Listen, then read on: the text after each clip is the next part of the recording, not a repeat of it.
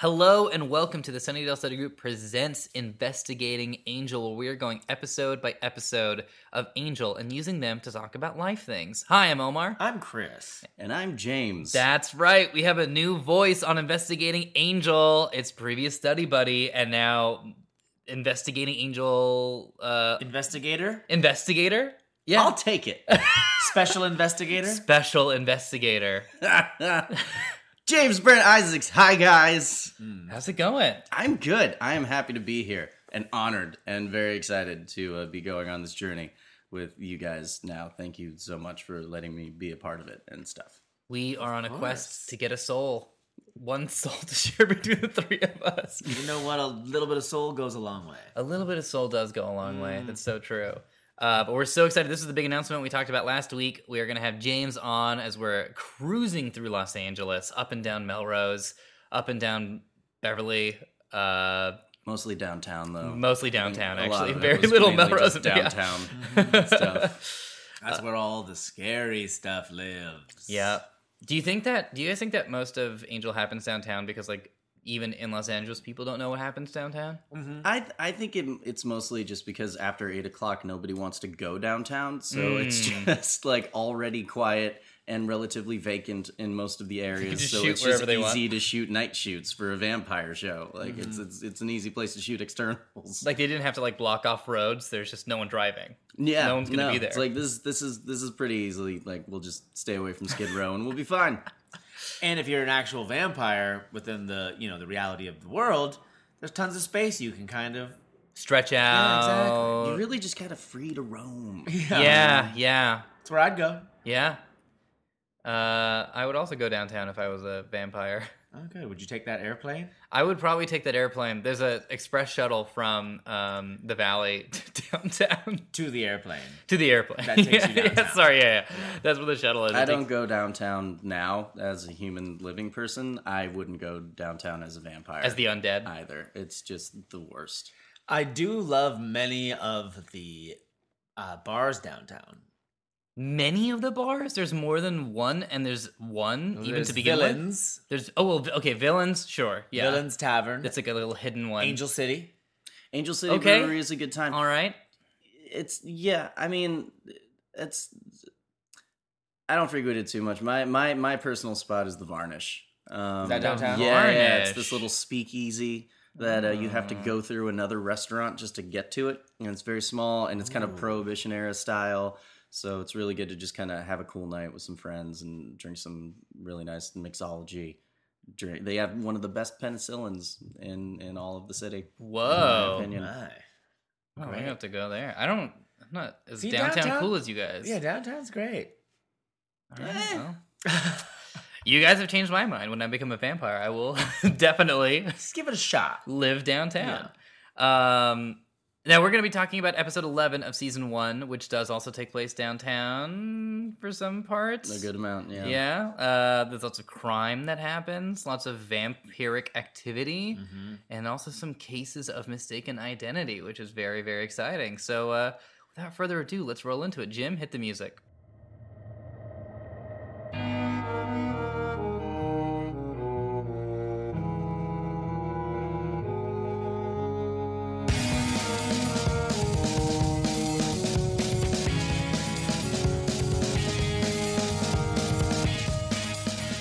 All right. Now, let's say you were too busy figuring out the best way to carve crosses. Well, don't worry because we actually have a little answering machine that is going to catch you up very quickly. This isn't a cram session like we do up north in Sunnydale. This is just we found the old uh, answering machine from Angel Investigations. And so every so often we just click play and see kind of what voicemail was left for the episode. So let's go ahead and give that a run really quick. Click. Um, hi, yeah, Angel Investigations. I uh, I got your number from the uh, newspaper.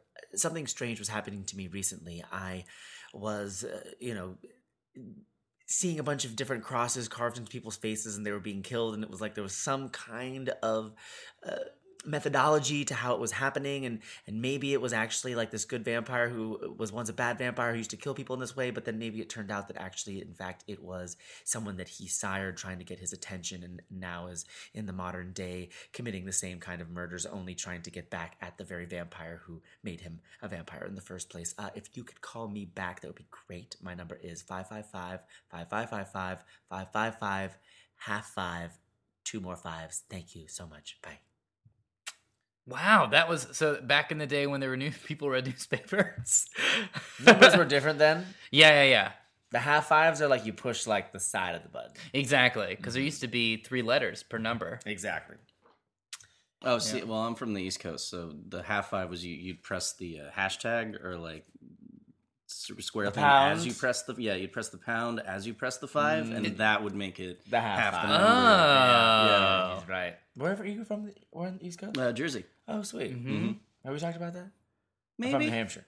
oh, I try to bring it up at least once a day. I feel like this is going to be the ongoing, uh, just introductory every every time you guys are just like, wait, where? Wait. Yeah. what? Great. we'll circle back to it every episode. Yeah. That, that'll be our thing. Okay, Chris. great. That'll be great. Great. Um, and as we're wandering into this episode, Somnambulist is the title of it. Yes, it is. Um, which we knew from years back. This was a priori knowledge that we didn't look up just before recording the podcast. Mm-hmm. is the act of sleepwalking, being a sleepwalker, walking through your sleep, Being Right? asleep and not laying down, but Ye- using your legs. but cruising, Yeah. going for a little stroll, a little sleep Mm-hmm. stroll, Yeah, cruising while a snoozing. cruising while it's snoozing. Well played. That's yeah. Did you guys ever sleepwalk? You guys ever experience that? You know what? Yes, but I can only. It's not my brother. Um, we used to sleep in the same room, and apparently, I used to sleepwalk all the time. I'm not sure if he was just saying that because there were a lot of details to my sleepwalking adventures that he would tell me. We were also on the younger side at that point, so he might have just been making stuff up to like screw around with me. But apparently, like I would get up, walk downstairs, come back, not sleep eating, just like roaming. There were a few times where I like attacked him in his bed. His words, not mine. I don't remember any of it. We did fight a lot though, so it's possible that some of it just kind of seeped in to this to the like psyche self like subconscious thing and just reawoke in my dream state. But um yeah, so I've had I've had a few incidences apparently that I cannot prove. Wow. Was he the only one who gave reports of that happening? Like the your- only one. Okay, so it was No like one else has your ever- family. Nobody, nobody else, no, no dorm mates in college or roommates since. Like nobody's ever had any room, like sleepwalking Holy experiences smokes. with myself. Okay. So now that I'm saying all these facts out loud, I'm pretty sure my brother was lying to me for years. Yeah, interesting. How terrifying the idea of walking downstairs asleep. I already struggle awake with stairs. Well, I feel like that's the best part because you don't know you're doing it, so Yeah. there's no fear involved. Right. I guess that. oh, I suppose, yeah. You just wake up. Well, just the concept that you know. I would assume that in a sleep state you're not as coordinated because of the unconsciousness. But at the same time, maybe it's just that maybe there is an what like a waking self. Oh no, you'd be surprised, man. I got a friend uh, whose uh, husband actually sleep eats, like gets up out of bed, Mhm. Goes downstairs, Makes an egg. makes a sandwich. Yeah. yeah, and Like a fried egg sandwich. Sometimes comes back to eat it in like in bed as well, completely unconscious the entire time. He time. eats the fried egg sandwich in Yeah. bed. Having made it, turned off the stove. hmm Like turn the stove on, lets it lets it hit the light. Uh, Yeah, tick, tick, tick, tick. Yeah. because that takes a little bit of finesse. Uh, yeah. That's another thing I struggle with. Yeah. Yeah, Oh, that's what would freak me out is if, if you like you're just so asleep that you're turning, but you just leave the gas on instead, and Yeah. then the gas is just going on in your in your humble. Oh, abode. geez. That's so freaky. Yeah, that's terrifying. Whoa. How do they even make gas? Well, we don't. I think it's like, it's provided. It's like in the natural world somewhere. yeah, there's oh. like st- like huge storages There's like of gas gas. pockets. Yeah. Where? Like in the ground? Yep. Okay. Yep. It's called fracking. yeah. Is it? That's where we get a lot of gas from. Oh. And it's not great. It causes No. earthquakes in Oklahoma. Jeez. and lights your water on fire. Yeah. Yeah, it smells weird. Mm-hmm. Yeah, yeah. I don't Yeah. feel great about fracking. No. Uh, in fact, I would say I don't like it. Speaking of people who don't like things, Kate is not a huge fan of Angel in this episode. She's not. Um, she I really, really love the character of Kate. Mm-hmm. Um, I know she's not on the show that much, Sure. but I think that she's one of the things that gives Angel season one its identity. Mm-hmm. Uh, in that she is one of the only major recurring characters on the show so far who is only in the show. Yeah. we've Absolutely. Got, yeah, we've Yeah. got Wesley, and I love that Wesley kind of just sort of is here now. He's very well dressed, Mm-hmm. um, style just has it.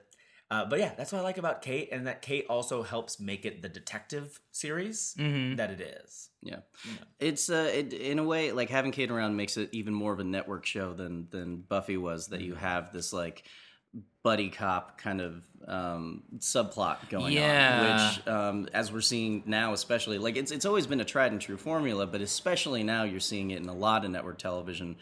Um, where there's someone who's like got this really special gift, and then they're paired with a detective of some kind, and they solve all these murders and stuff together. I mean, we're seeing that we've been seeing it for years in Castle. Um, was it Rosewood? Uh, it's there's there's so many now. it's Yeah. it's like a brand guess new like the. Sherlock model. Mm-hmm. Yeah. Yeah. I have you guys been seeing the advertisements for the Good Doctor? I'm, yes, I'm a pass on that one.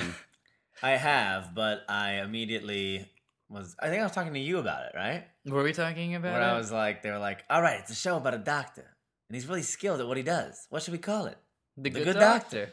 But get this, Yeah. here's the twist. He's a genius. I was like, that's not really a twist. No, well, the well the thing is, he has like he's on the spectrum, and he has like wh- a spectrum within the autism, you know, veil thing. And what's what's making me a little nervous about that show is that you have a character that is special needs to an extent, Mhm. uh, played by an actor who isn't. Mm-hmm. Um, and it's just there's there's a community there. There are there are a lot of actors who have special needs and are on the spectrum that could probably do a great show, and instead they've hired a very good actor, Right. who is not. Mm-hmm. And I, I think they're kind of digging themselves in a hole on that one. There's there's some bad press on the way with that. I like uh, there's autism in my family, and I'll be honest. Same. I know this is how it's gonna sound, but like, uh, they're not geniuses. Like, it's like not a, like I feel like it's like oh, if only I could catch autism, I would be a genius. And I'm just like, no, like my brother's like really good at playing music, and he's like really good at like playing and understanding like music theory and stuff like that. But I'm just like, yeah, but he's not like, I don't know. You think it's a stereotype? I mean, it's just it seems like it's like the magical power of autism. I'm just like, it's not really a magical power. It's more of just like really good at spatial thinking.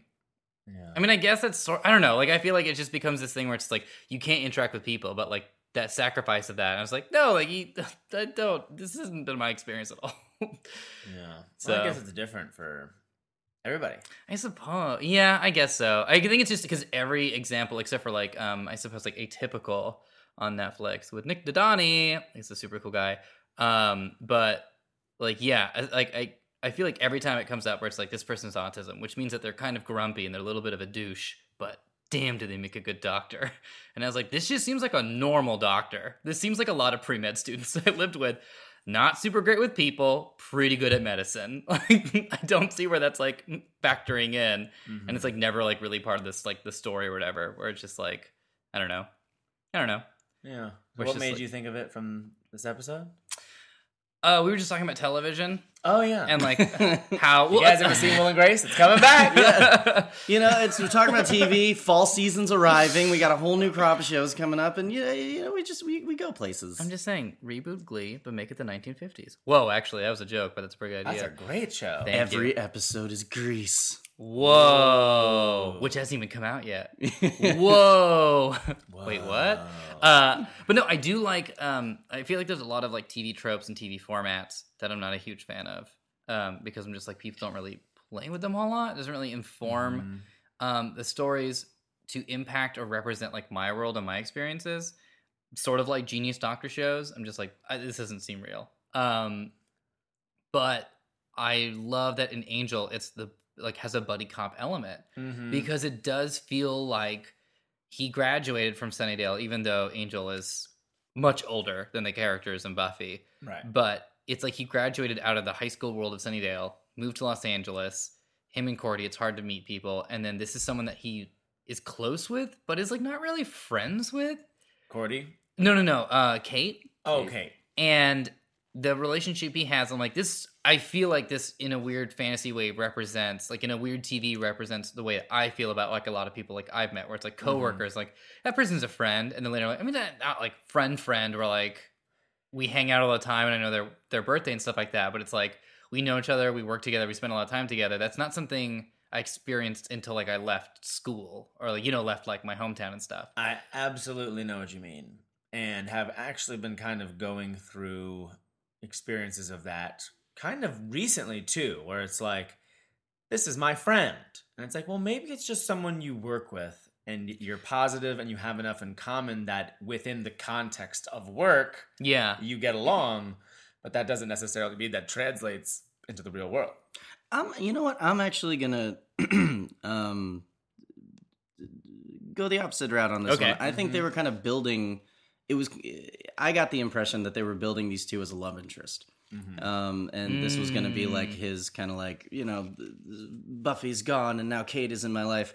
But in this episode, you get this uh, flip, this change, like the relationship changes because this is the episode where she finds out that he's a vampire Right. and this is like a whole she's finding out that all this stuff is real and that this person i mean he says several times he asks every time several times in the episode do you trust me and she makes Aladdin it very style. clear yeah she makes it very clear that she does and then he reveals this massive secret. Um not when not during the do you trust me? conversation but like it just so happens that she's there when he's vamped out. And so now there's been this secret this whole time and she like does not like that this has been held from her for a while and is not sure like you know what this means. And it's it, it, we're we're at a change now. There's a rift. Yeah. Right, and maybe she does not trust him. Nor really, it's like the idea of trusting a vampire or even knowing that a vampire even exists is, you know, hard for some uh, mundanes. Will uh, I'd buy it if Use someone came up from to me and like their face changed and was like hey i'm a vampire i'd be like cool vampire. Yeah. Yep, that's what that is. Mhm. If they were like, "Hey, I'm an ensouled vampire," I'd say, "Let's see the texts. Let me see." you want to see the receipts Let me see the receipts. Let me see the, The- ancient the soul tomes. receipts. Mm-hmm. They look Angelus, Curse with the Soul. Do you think though that you feel this way because you've seen the show Angel and the characters in Angel wouldn't have the benefit of that? Yes. So Because in Buffy, it's just like you got Giles there to let you know it's true, and it's like, well, if Giles studied it, then it must be real. right, In Angel, you don't really have that as much, and with someone like Kate, who's not immersed in the occult world and is just kind of seeing the stuff for the first time.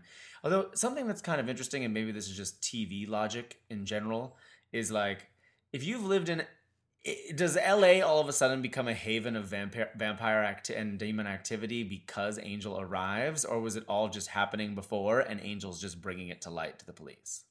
why?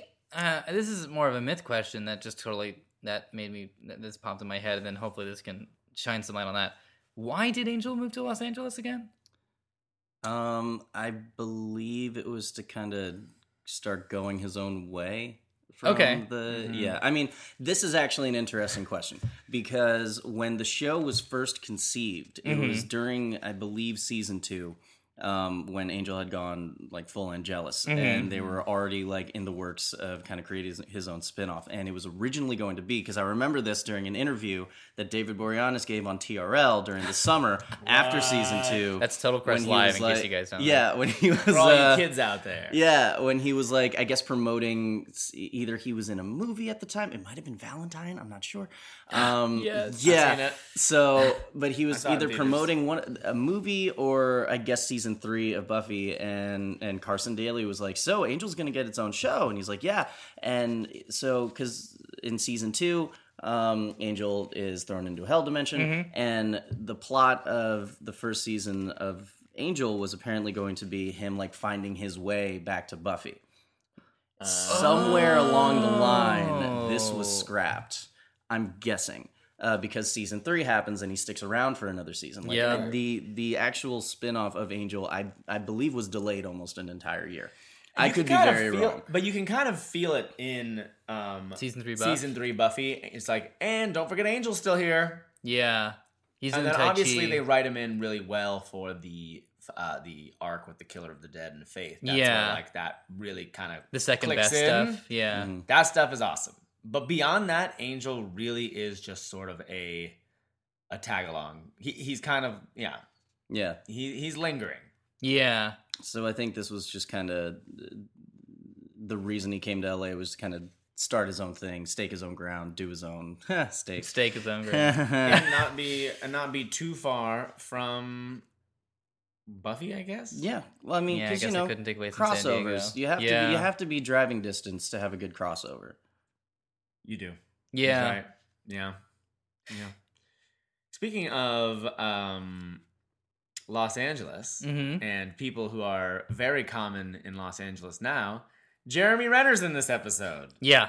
Weird, Yeah, right? Jeremy, not just Jeremy Renner, but also Jeremy Renner's soul patch. Yeah. um, which is just it's so 90s and so wonderful and like no not 90s i think this this is this one is like 2001 i think so this is like post matrix um, which is important because they actually use a song from the Matrix soundtrack um, when Jeremy Renner is like making his, you know, shrine in his apartment. And uh, yeah, I mean, it is. It, there are some fashion statements in that one. Um, it's great to see. I, my biggest thing, out a few things, um, God, because I because I made notes and stuff. But um, Jeremy Renner is actually really interesting because a lot of special guest stars on episodes, especially procedurals, you don't always see them very much after that show. Mm-hmm. Yeah. They kind of they're they're a star of an episode, and then you just never see them again. But Jeremy Renner is Hawkeye. And he's had a very long career afterwards, and it shows that he's been in the game for a long time, like way mm-hmm. before Hurt Locker kind of made a name for himself. Like he had been all around. And also, he is like a very strong guest star. Like he's one of the better actors to come across the show that to be there on a day. And uh, he just he makes an impression with you. He sticks around. Like you see that you watch the show and you can see why he's you know who he is now. Mm-hmm. yeah, definitely I completely agree. And we get you know David Boreanaz and his Irish accent. Oh, which gets me every time. My favorite part of this episode was David Boreanaz's Irish accent and Jeremy Renner's British accent. yep. Um, which is like it, it's this young kind of boyish. like, Yeah. Oh God, I it was it was I I did I laughed I laughed a lot. If you guys had a vampire backstory, what would it be? Like, what would be your Um, Liam? I would be a Sicilian farm boy who was made into a vampire Great. and then like you know came across like came through like Ellis Island to New York City. At night. Uh, yeah, stowing away in like the bottom of the ship, Great. eating rats, and occasional like other people on the boat. Of course. Of Mhm. course.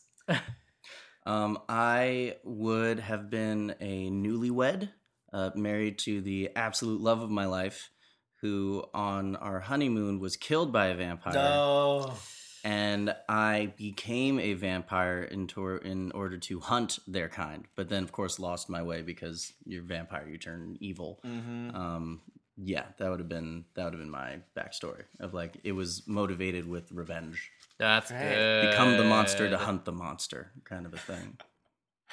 and then Omar, I think I would. I would be Belle. Just Belle's backstory. that you'd from be the, Beauty and the an Beast. inventor's daughter. Yeah, and then like, but it was like after Beast dies of like a natural death. Okay. Also, in this version of the story, Beast never becomes a prince again because I don't. I don't like that. Because he looked better when he was the He was way better as like a wolf werewolf as a man as, thing. yeah, as like a wolf buffalo. and then also in the live movie, they were just like at the end, spoiler, but like he turns back because he's like solved or whatever. Mm-hmm. And then she's like, "Do you want to grow a beard?" And then he like growls, and I was like, "So he's still the beast? Then just make him look like the beast." Yeah, I thought the live action one was weird. I enjoyed so much of it, but the end part, I was like, "Is he still the beast?" What about that song he sings? That was absurd. Oh, I sing that song. You'll never leave me. I think of that I song every just laughing so hard. I was like, "This is too much." But the thing is, the song, the Josh Groban, calm down. it's the whole idea is like when he says like she'll never leave me. It's like it not like physically, like in his heart. no, yeah, he means like emotionally. Yeah, but Yeah, like, like, she, like just- he'll think about her. yeah. Yeah. And, and remember when he's like a Maybe like, that didn't need to be said. Remember Maybe when that he's like a Frenchman? Like they make him extra French in the beginning. when you see the old animated one, the French thing is there mostly through Lumiere and the opening Bonjour song. yeah. But besides that, the French kind of vanishes. I don't even think. Okay, this is. I know that we're getting into like a Beauty and the Beast little side right here, but I feel like this is very important. I am confused as to exactly how French and exactly how English that world is for both the animated and live action. Because I think that's just American productions right there. Anything that is not American and outside of the United States gets a British accent. I have Yeah. such an issue with it. It just means old. When they were Yeah, like, no, even German. Like if you see American productions that take place in Germany with Nazis, all of them are speaking with English accents. no, It's an entire Yeah. thing of just like Les it, it represents that they're foreign, They but can't. it doesn't give them an accent that's hard to understand. I reject. that. So it's it's that's why every Three Musketeers movie everyone's British. Like No, this is mm-hmm. this is a thing. so true. This is a thing. I have such a huge issue with that. Like I have a, like I it's a thing where it's like if you want to have Asian American characters, hire Asian American actors. I completely believe that. And it's like a I want a lot of my friends who don't get cast ever because they're minorities to just get these jobs that are like set up for them. But also it's just distracting when they're not. It's like a very distracting thing. Um and but that is like that core logic applies all around. And so I'm watching Beauty and the Beast, and it's like, well, we're not originally from here, Belle. And it's like, oh, he's okay, great. They're gonna explain that they're from England because they're both like speaking with English accents. He's like, we're from Paris, and I was like, you're not from Paris, man. like, you're not a French family. Like, this is not a French story, man. So I just have a thing about that. Yeah, And then also her books are all in English. I mean, I guess it's fine because like people read English in France, but like, I don't know. usually it doesn't stick out to me. It doesn't stick out to me very often because it's just a thing I've accepted at this point. It did get me in Wonder Woman though when they go to that um, the German army like party Mm-hmm. and nobody's even trying to speak German Yeah. at all. Everyone's just casually conversing in English, and I'm like, I get it. We're we're filming for a wide audience. But subtitles are a thing, and people can read, and it- it- that'd be that'd be nice. There are kids watching. I get that, but and and it's a little bit of effort. You, the wall can be German, right? Like people just in the back, like getting drinks. Like I don't need to know what cocktail they're getting, Yeah. and maybe I can understand it. Maybe I should learn a little German to understand the background talking of Wonder Woman, You could. I Um, maybe they're worried of the David Boreanaz effect. Which is Which is that they'll just speak in an Irish accent that's kind of love like. you're worried that they're Ah, that them- will just be terrible. Well, Oh no, now do you see a pen? If you go and kill your father. Is that how he sounds? a little bit. no, yeah. even less. It's just there's a little bit of inflection on certain words. Not all of them. Like, he's not it, even it really fades doing the in and out. No, it's just certain words he makes. He, he adds an Irish inflection, and that's it. Kate, you expect me to go in the car? Um, my biggest question about Jeremy Renner being in this episode is: Did this ever come up on the set of Avengers?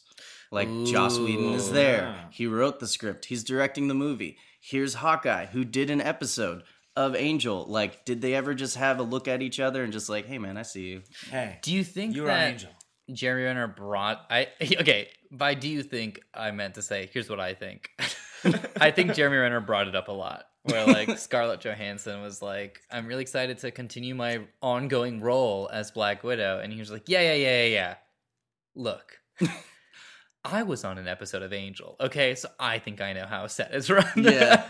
I want to look through the first movie again, the entire. I want to look through the first Avengers movie again just to see Jeremy Renner's hands and if he's holding that, uh, and if at any point he's wearing that ring mm-hmm. that Yeah. carved the cross on people as just a little like wink to the uh, audience, you know. Mm. Just in the beginning, like in the behind the scenes, it's like the hawk, he's in his nest, and he's like, "Do it again." I would know. I was on an episode of Angel. Take it from the top, people. Tier one.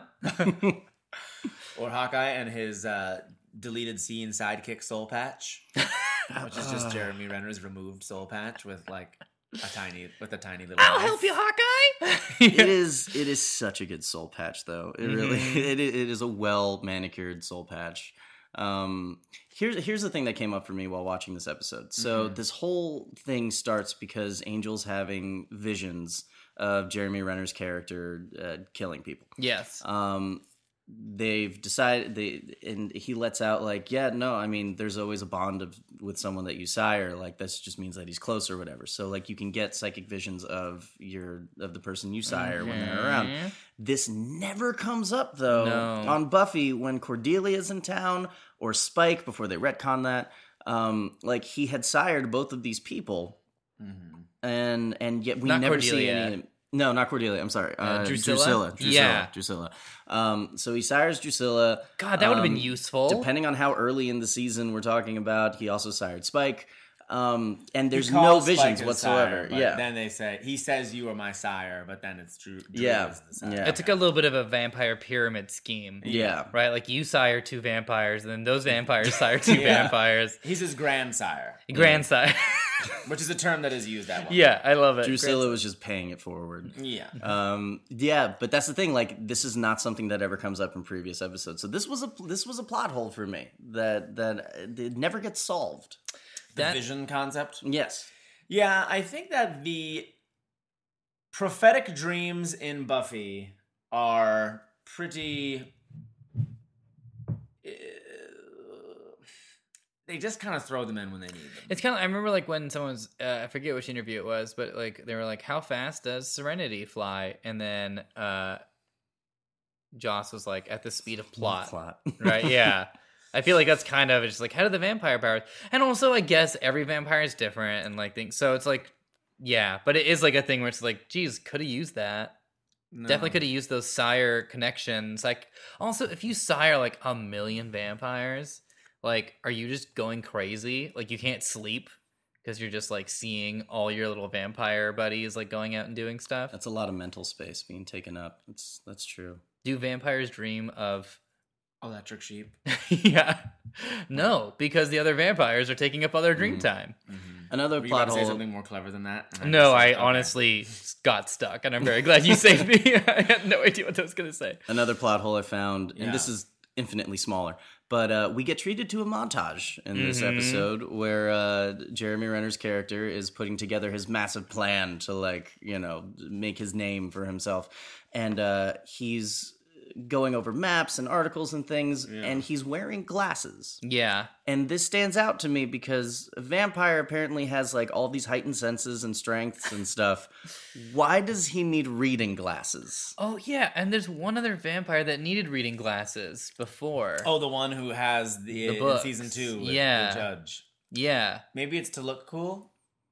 Is it as like is it an aesthetic thing or is it like they just had glasses when they were like human and it's just something they can't let go of? It's like a phantom. Like I just need to be wearing Oh, these now. that's crazy. I uh, I know people who just put on glasses just to like seem cultured. But he's like by himself. does a vampire have that much to prove? Um, nope. uh, I think that he just seemed in that moment extra serial killery by wearing these like chic glasses. Okay. So it was more of like you have a, the wardrobe person being like, "Put on these glasses. You're gonna look super creepy. It's gonna Right. look great." yeah. Like he was like at a coffee shop and he was like, by the way, I'm planning like a lot of murders. And they were just like, you don't look like the guy that would do that. And he was just like, what are you talking about? Of course. Of There's course I just would. Something like, missing. Sorry, you don't really look like a serial killer. I'm going to do it. I don't believe you. what if I got glasses? Then I would believe you. Okay, well, I have to go find some glasses. Uh, Didn't even God. get his coffee. yeah, no, it it basically I think almost any time that something like that comes up, I think it just wasn't really thought of. Like we have all the powers that be interjections, and oftentimes these visions that they send to Cordelia seem random. You know, like Yeah. like the fact that the vision that they sent to Angel to go interfere in Sunnydale was about the Chumash tribe. Which he didn't even do anything to help with, really. No, he just kind of like punched them a little bit. Yeah, which again, we still are not exactly sure how we feel about it. Oh, I mean, I think we know how we feel about it. We feel really bad about Wait, it. can we say a whis? Can we do a whisper thing really quickly? Yeah. This can't leave the podcast, everyone. But we were talking to Jane Espenson right after we recorded Pangs, and we at Comic Con, and she was so she's the best. Yeah. She's the best, and she's my favorite TV writer. She's amazing. And then we're like, we just did Pangs, and she's like, I'm really proud of that. And we're like, great. Did you hear our session on pegs? I did not hear the session on Pangs. Pegs is we had super a few, problematic. We had a few issues with it. Mhm. like the most problematic episode of I think anything Joss has ever created. I would agree. Yeah, it's like incredibly offensive Yeah, by today's standards, and, And so- should have been by those days' standards. as but well. like she can't. Yeah, so we were just like, great, that's great. Yeah. Well, here's a library card, and she signed. She like drew her own face on a library card for us. She's awesome. She's amazing. She is an exceptionally grateful person in terms of she knows she's a writer and writers do not get recognized anywhere, but Yeah. she gets recognized and she's always surprised. Mhm. Like I was working in a restaurant and she was a customer and I was just said I'm a fan of your work and she goes you know who I am? And like we had a conversation. Just Oh, like all of her past work what she was working on, I was like yes you've written for pretty much every show I've ever loved like growing up. And and she was just like this never happens to me. It happens a lot to her now. Yeah, but back then she was just like super grateful that like anyone knew who she was at all. It was she's it's a fun time she's a Uh, good person That's awesome. Ben Margulies, who was a previous study buddy as well, Mm-hmm. um, uh, I believe on the session where we discussed everyone's D and D alignments. Um, it was a special little extra credit that we did a while back. Uh, he and I were at Porto's yesterday in Burbank, California. Mm, yum. The Burbank, the real Hollywood, and um, and we bumped into Principal Flutie, and by bumped into I mean we saw him and we stared at him, and then he moved outside because we were staring at him, and then we walked outside, and I was like, "Did you do work on Buffy?" And he was like, "I did." Like, yes, you know I did, and I was just like, "We're huge fans," and he was like, and then this is the best part. You went, "Yeah, yeah, you guys, uh, you guys like watch all the episodes, huh?" I was like, "You're completely correct." Ah. yeah, so you watch all the episodes. Yeah. But he was like, and he was just like, question. he was just. It was. I think it was one of those things where it's like, ah, you're one of those. guys. Ah. Uh, but Did he you was. get a picture.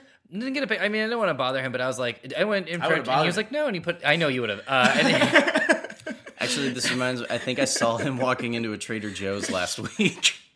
he Which is one? out and about. He, yeah, he's very active. Uh, the one on Ventura by Laurel Canyon. Great. It was in a shopping Oh, center. oh my god, that Oh, one. I know that one. Well, don't worry, I won't bother him there because that parking lot is one of the seventh layers of hell. It is tough. it is tough. Has anyone done Dante's Inferno about Los Angeles? um, I'm aside sure from it's in moving the to Los works Angeles? If it's not, no, yeah. but I think they shot some of Dante's Peak here. Did they shoot some of Dante's Peak here? I don't know. I just That's want just to a say bu- Dante's Peak. That'd be so I just want to remind Probably. people about Dante's Peak. Oh, when the bone pokes out, ouch! The part that gets me is when they, like, the mist clears in the hot pool. Oh, the kid's about to jump in, and the grandma's like, "Don't do Don't, it." it's Also, when the grandma's melting, Oh, and the grand. Oh my goodness, when the grandma's melting. Yeah, She I self-sacrificed think, the uh, grandma. Spoiler alert for Dante's Peak. I think you guys are confusing your volcano movies because Volcano is the movie that's shot in L.A. Oh, yeah, that's very That's true, the yeah. one Tommy with Lee Tommy Lee Jones. Jones, where a volcano erupts in Los Angeles. And I mean, the city it has Tommy Lee crazy. Jones. It stars Anne Heche. Oh, if we could just shift investigating Angel into just the most inside LA jokes mm. and conversations, I think we will have discovered what this special branch of the podcast wants to Well, be. that's kind of low key what Angel is. It's a very Los Angeles show. That's and, true. and with the backdrop of like this demons and vampires and things, it's like it's demons and vampires in LA like culture and society. Like it's a very like it is very much a product of the city itself. That's for sure. Hey, that's really cool. That's it is cool that like actually now I'm thinking about it, it's like Neil like something I love about like Neil Gaiman stories is that it's like London, but like the magic in London. And it's really specific to London. And I'm always like, why don't we have that? But uh, thinking about it, like Angel is that. Angel is LA magic and fantasy. And a lot of it would be like predatory, preying, people are anxious, stuff like that. And it makes a lot mm-hmm. of sense. And like stuff happens behind closed doors or in shadows. So it makes sense that it would be a lot of vampires and like a lot of hidden demon things Yeah. and stuff like that. Yeah, I Oh, mean, I mean, they're you know what we come to find out is that the big bad for you know most of the series is Wolfram and Hart. Yeah. and they double as a law firm. like, what's more Los Angeles than people I- it was- going lawyers, man? It's because CAA was taken, right? That's why they couldn't like they couldn't do like the crab, the antelope, and the anteater, right? That would have been a little too obvious. Uh, I'm just kidding. Shout out to CAA. Shout out to CAA. Got any actors and directors and writers you want to bring on on this podcast? I feel like that that'd be a bad move because they have such big fish to fry. You're supposed to start with like smaller fish agencies, right? No, no, no, no, no. No, No. you're gonna get lost in the sea. There's only one sea. It's either you're either on, in the sea or on shore. I guess so. I've been I mean, if I'm agreeing that there's only one sea, yes, but I don't agree with that premise to begin The with. The ocean is connected everywhere. I've been If it's not, it's a lake. That's not the sea. That's I've been True. dropped by so many agents and managers at that at this point. No matter what sea you're in, you're gonna drown. Oh, mm-hmm. whoa! No matter what Yeah. sea, and you're gonna Yes, drown. How about that one? Can't one? breathe underwater. Boom. If you're Sonic, you can for a little bit. Well, He he's not breathes or he's holding breathing. his No, breath? you're right. He's He's, holding not his breath. breathing. No. The only people who breathe underwater are fish, and that's why you got to be a fish, You're either a shark. or you're a fish. Whoa. Wait, And no. a shark is a fish. Oh, okay. A really mean fish. Hey, I like that. You're either a shark or you're a fish. But guess what? Sharks are fish. I'm confused. Wait, that doesn't actually. I don't know if that's as encouraging as I thought Look, it you're would. either a vampire with a soul. Or. or a vampire with a soul patch. Oh. People say it's about the Uh, journey, not the destination. That's what this episode is.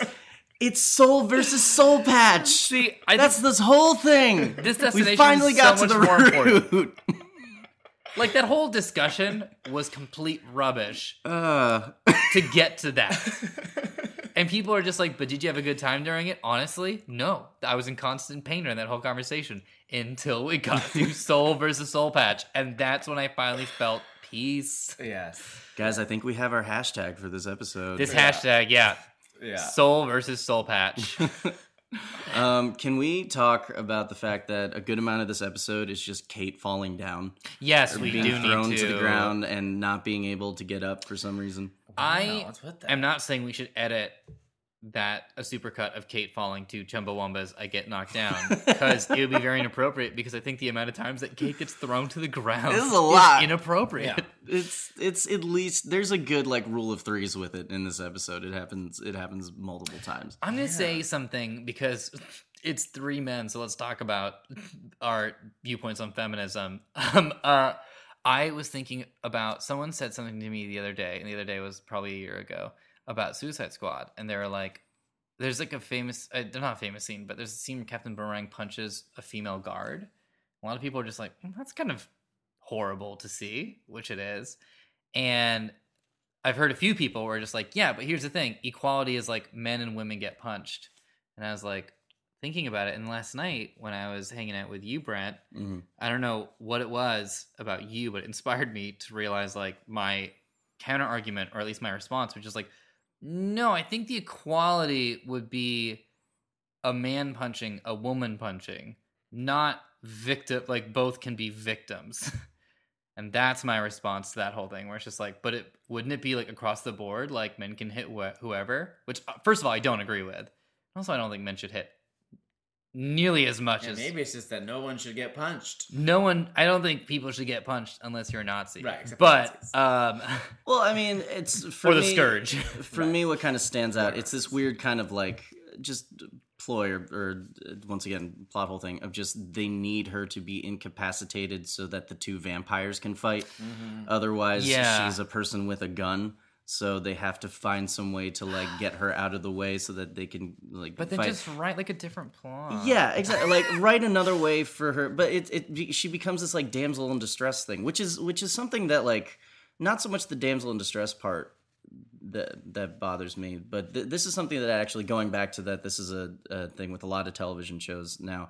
Um, that I'm not a huge fan of is that you have this buddy cop thing where one's a police officer and one is not, or like one's a detective and one's Yeah. not. Yeah, one And plays so- by the rules, one is yeah, off the books. and it's always that the detective is a woman and the person who isn't a detective is this dude who's like really good at this particular set of stuff. Yeah. And what gets me is that this detective is always a young woman, which is it's not the youth that gets me. It's actually what this adds to the girl, the actress's character, is that she is so young. She's already in this position. That means she's really good at her job. Yeah. she's very good, very skilled, is very capable of doing her thing. And yet, every episode, she needs the help of a man to like help her solve this problem that she just can't do on her He's own. He's not a family of cops. Yeah, this is this is just some guy that comes in to save the day because she just can't do it on her own yet, and that's that's a dynamic that's that's kind of plaguing the network system right now, and something that bothers me a lot. Um, Yeah. they don't go into it too much with this show. It, I think it's it's it's a combination of you know she's a potential love interest. Um, but he's also the superpowered guy that's fighting other superpowered people. They just don't deal with her very. They don't find things for her to do very well. It's not. I wish it was you more like know. Watson in BBC's Sherlock, where like in the first episode he takes the shot, mm-hmm. and it's just like, no, he's here. Like Sherlock does the thinking stuff and can also fight, and Watson does the thinking stuff and the people stuff and can also fight. And it's like, but what problems can they both face? The ones where they both are required to utilize their full skill sets. Yeah. And those skill sets work together. It totally is a thing where it's like this I hesitate to say Mary Sue-ish situation, but it's like Angel can do everything. Mhm. In fact, later you find out that he has perfect memory. And it's like he Angel can do anything. And it's like, great. So pair him with someone who also can do anything and then make the villains like super crazy. And it's like, well, his partner like can do a few things. It's like, no, I think his partner can do a lot of things. Yeah.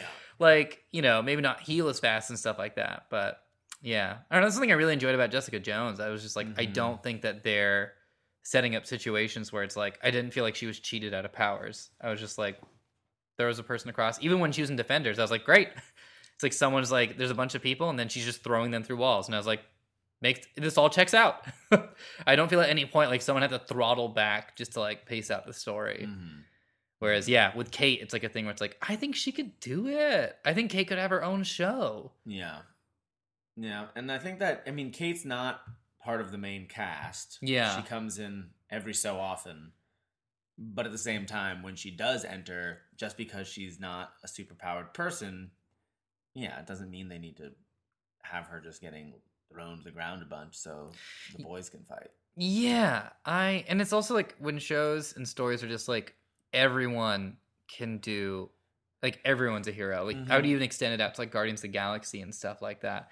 And maybe even a little bit of like the greater Marvel universe where it's like everyone could be a hero, but then it's like Falcon will be a hero up until a point because it's mostly Cap's story. Yeah. And I'm like, cool, but a little bit that goes against the ethos of what you're saying. Mhm. So Yeah. it's not so much. It's not so intense. I at least I feel it's not so intense in the Marvel films as Yeah. much because it kind of gets folded into the plot, which is its own problem. But yeah, it's like in this, it's just like she can't because then she could just do it. She could just like end the episode Mhm. right at the beginning of like, I'm a great detective and I'm gonna shoot the bad guy. Yeah. It's like, great, love I solved she- it. Yeah. When she skewers Angel to stake Penn. Yeah, yeah. Yeah. Great moment. Yeah. That was good because that's the thing. This is how this is the redeeming part of this episode is that she does save the day. Yes. She's the one that gets the kill. She's the one that beats the guy. Like Yeah. you know, she gets thrown around for the episode the whole time, and you're like, what? Why? Why? Mhm. But then she's the one that, that picks up that large ass piece of wood Mhm. and takes the guy out in the end. Like she, it's it's it's her. It's her win. It is. It's still Angel filled with badass people. so yeah, at the end of the day, yeah. Yeah. And I thought that so the alcoholism metaphor about Angel, Yeah. which I always find interesting, and the idea that like he's He was a junkie on he's a blood recovering before, addict. yeah. he's a recovering addict. And what I found interesting about a line that Penn said in when he like very easily fools Cordelia, which I found kind of I feel like they're still not They're really letting throttling back Cordy, yeah. Season one, Cordy. I mean, I love, I love Cordy because I love that character. But I feel like season one, Cordy is just like, put me in Coach. Rewind it back to like episode one, Cordy, and then we're talking where she's just like, "You're a vampire." Yeah. You know, like I like Mm-hmm. that Cordy where she's just like super on it. Yeah. Yeah. I mean, here's I love that Cordy's in the show. I love that Cordelia is like finding stuff to do in Angel. I I I hate why Cordelia moved to Los Angeles though. To be an actress. To be an actress. Mm. Because here's the thing, you know, I mean, I'm an actor. I moved to Los Angeles to be an actor, but I also like went to school and stuff to be an actor before I moved to Los Angeles. Yeah. Cordelia's character is this person that was told she was really hot in high school a bunch of times and was just like, you know, a lot of people think I'm attractive. I guess I'll go try to be an actor. That's a thing that happens, and I hate that. That is a real thing that happens in life. I did And not it even angers me. It infuriates Yeah. me. Like that's that's her mental thing. It's not like she was like, "I love acting." I was in theater. Harmony and I used to do Antigone. It's like, no, because that never happened. I mean, she performs in the talent contest. what did she do again? She sings a song. Yeah, she did sing the song. Doesn't count. It doesn't count. She has virtually no experience, and she's just like, I'm pretty. I can model with words. No. Yeah. Yeah, because it's like her family's fortune collapses in like a Bernie Madoff style way at the end of season three. And so when she moves to LA and she's like, you know, she's stealing sandwiches from the parties that she's going to, she's just like completely, it seems like disconnected her from her family to the point that she's like living in pop, like like outright Yeah. abject poverty. Uh, and that I think that there's something I like about the Cordy as an actress, which is that it ties us to it being an LA show for like those of us who are in like show Yeah. business. It's Mhm. like she's our kind Yeah. of avatar. Mm-hmm. But at the same time, everything that you just said also stands, which is that isn't it's a little out of the blue for her, and that wasn't anything that had anything to do with what she wanted to do for all of the Buffy show. Yeah. Um, Also, she's like a I don't know, like because she's like one of our main characters, and it's not like a gag. I would kind of love it if Cordy was legitimately a great actor, yeah, and like that. and was just struggling to get cast. also, like, if she they was, mock like- how bad she is. yeah, and I'm just like, well, then she shouldn't really do it. It's like me being most jobs. you wouldn't want to watch that. it's like, are you good at upholstery? Nope. Well, let's watch him make a bunch of crappy couches. Like that is not a great choice or like framing focus. Yeah, this is that's interesting. That's very interesting. Yeah. One question too before we uh, wrap up this discussion Mhm. is Wes. I know it's his first episode as a cast member. Yeah. How do you feel like he's settling in? Do you miss Doyle? What do you think? I I can I vividly remember watching the series when it first came on and still being very still not quite understanding that Doyle was gone for good. Like I had Yeah. not really figured out that like all right, so he died in this previous episode, but he'll be back, right? He Yeah. was a series regular. He's not showing up in the credits in this episode. Okay, but that's fine. I mean, like he'll come back. Like why start off a series and then be gone less than ten episodes in? That makes no sense. And so I, I, I hadn't quite bought yet that Wesley was like here to stay. I was mm-hmm. still in this episode. I was still in a Doyle will come back in some way. Mm-hmm. Wesley's only here for a little while, kind of a thing. Yeah. Yeah, and Wes isn't fully working for them, and so he's just kind of lingering. Yeah. So it's just like Yeah, Cordy still calls him Rogue Demon Hunter in Yeah. this episode. it's still a little odd that he's there. He hasn't fully become like the watcher of the group sort of situation. No. Yeah. And even though, you know, I don't think this is much of a spoiler to say that, you know, Wes will be a character on this show for Yeah. a while. Um, and you will come to adore, at least I I come to love Wes. He's one of my favorite characters in, Yeah. in either series. But what's so funny about Wesley coming over as a character was he wasn't necessarily a popular character on No. Angel. No. So it was like they bring It's a him very, it's a very Arrested Development moment of just like him. Yeah. Yeah. yeah. Yeah, and I think that it, obviously we'll see where the show goes, but it's funny that it's like I'm at, I'm putting myself in the shoes of someone watching Angel and still being kind of like hesitant about it, and the fact that like Wesley of all people shows up is like, mm, yeah, Because I, I loved Doyle. Doyle was Mhm. my favorite character on the show until the episode where he died, and I I was very emotional that episode when he Yeah. bought it. Like it was it was a really great exit. I I I loved that character so much, and I just refused to kind of let it go that he was gone. So I think there was a part of me that was kind of Mm-hmm. projecting onto Wesley of just like you shouldn't be here. It's like a new doctor. Yeah. Matt Smith, get out of here. yeah. Yeah, I feel similar to everything you guys have said, to be completely honest. Uh, and I guess one thing to just put a cap on it before we get to our Los Angeles lesson is I we've said a lot of stuff just now in this little cluster. And one of my favorite things about Angel is that they aren't trying to make the right, perfect, clean moves. Mm-hmm. And that makes the show a total sandbox to play in. Mm-hmm. And that as the show continues, there'll be choices with these characters that come completely out of left field, but you won't see in other TV shows yeah. because you're just like, whoa, all right, okay. It's like if you're watching Breaking Bad and out of nowhere, uh, uh, Walter White was like, you know what, I'm gonna go fight crime, and then just goes and fights. Like you can't do that in Breaking Bad, no. but in Angel you can do like anything because they're just like this is so loosey goosey and freeform. And that's one of the best things about the show is like you'll just see choices even later this season where you're like, wow, wow, you guys decided to do that. You like constantly like are breaking a mold because there's not even really a sense of a mold. Mm-hmm. Where it's like, so it's like Batman in Los Angeles? Like, eh, I guess, but not really. It's whatever we want. This episode's Spider Man. Next episode will be Mad Max. Who cares? so, all right, that is our first bell, which means the security has found out that we've broken into the Central Library of Los Angeles and they are looking for us. Dennis, please hold that door while we do our Los Angeles lessons, which is a lesson we've learned that applies to living in Los Angeles from this episode. Chris, what's your Los Angeles lesson?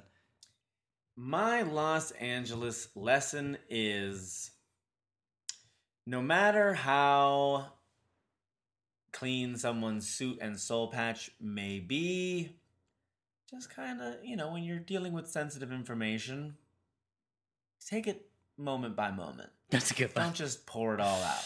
You never know who you're talking to. Uh, my Los Angeles lesson is that the Los Angeles newspapers are super fast to print because in early in the episode when he still think when Angel still thinks it's him that's killing these people, they chain him to a bed Uh, because apparently these murders are happening in the pre-dawn hours, and so they sleep. So he sleeps through the night. And Cordelia walks in as soon as he wakes up, going, Well, there was a murder in the papers, and you were here the whole night, so it wasn't you. And my whole thing was, how did the newspaper find out about that murder with enough information to write an entire story about it before printing? when newspapers traditionally are set to print and delivered in the pre-dawn hours. So that that was my lesson. That the, the newspapers in Los Angeles run very very fast. Mm-hmm. My Los Angeles lesson would be if you are getting to know someone, check if they're a vampire. You know, This it's is kinda my biggest it's- takeaway. Right. It's simple. It's Yep. it's effective. And I think that that was just a very important part of this episode. All right, that is our last bell, which means we need to get going. Thank you so much for joining us of our discussion of episode 11 of season one, Somnambulist, which again, as we all know, means sleepwalker. And We as all our- knew that. We all knew that. And we all knew how to pronounce it. yeah. We'd have to look it up or YouTube it. It was uh, somnambula. yeah, exactly. Uh, James, where can they find you for future things? Uh, you guys can find me on Instagram at uh, James James James. It's my name three times. The last James has six A's in it. Um, you can also find me on Twitter at the real underscore JBI. And as the tap dancing dog goes in the background, where can they find my- you, Chris? Hey guys, I'm Chris Bramante. You can find me as a Montiac on Twitter, Instagram, and YouTube. You can find me every Thursday on the Gauntlet and Hyper RPG as a Montiac as well. You can find Omar and I on the Buffy RPG that happens on Hyper on Tuesdays. Uh, you can find me with Robot Teammate, which is my musical improv group. We are doing our musical Turbulence in LA. Uh, and yeah, I mean, no, no, we're not doing it in LA. We're doing it in New York, York. a We different did it in LA. Sorry, but you can look up Turbulence LA, which is the official Twitter for it. But we are bringing Turbulence LA to New York. And I'm Omar. You can find me at Omar Najam on Twitter. And also, I have officially kicked off 13 Days, 13 Shorts teaser season. Ooh, the the countdown teaser to season. 13 Days, 13 Shorts. So if you could be so kind and send anything you consider, any word or category or phrase that you associate with Halloween or autumn, send it to at 13 days 13 shorts or use the hashtag 13 days 13 shorts. The number is 1 3 for those. It'd be very much appreciated because on October 1st, we're going to decide the 13 themes that we're going to have for 13 days 13 shorts. 13 days 13 shorts this year. And it can be anything. This is a totally free and fun festival. So if you're like Stranger Things and we pick it, we're not, we can't get sued. So. Throw anything you want in the bucket. The bucket is a jack o' lantern bucket, so mm-hmm. and it will be picked from on the first. I love Stranger Things, by the way. Should we do a Stranger Things podcast? Again, you can. Anytime you suggest a podcast, that's always my answer. All right, guys, we're going to close out the studio because the dogs, they send in the dogs to chase us out of the Central Library of Los Angeles. So we're going to roll out. Thank you so much again for joining us for Investigating Angel. Next week, we'll be back up at Sunnydale talking about what's going on at UC Sunnydale and the fallout of the events of Hush. It's a lot for uh, Buffy and Riley to talk about. So remember, guys, hashtag Summer Riley, and we'll see you next week. Until then, pack up your bags, pack up your books. We'll see you then.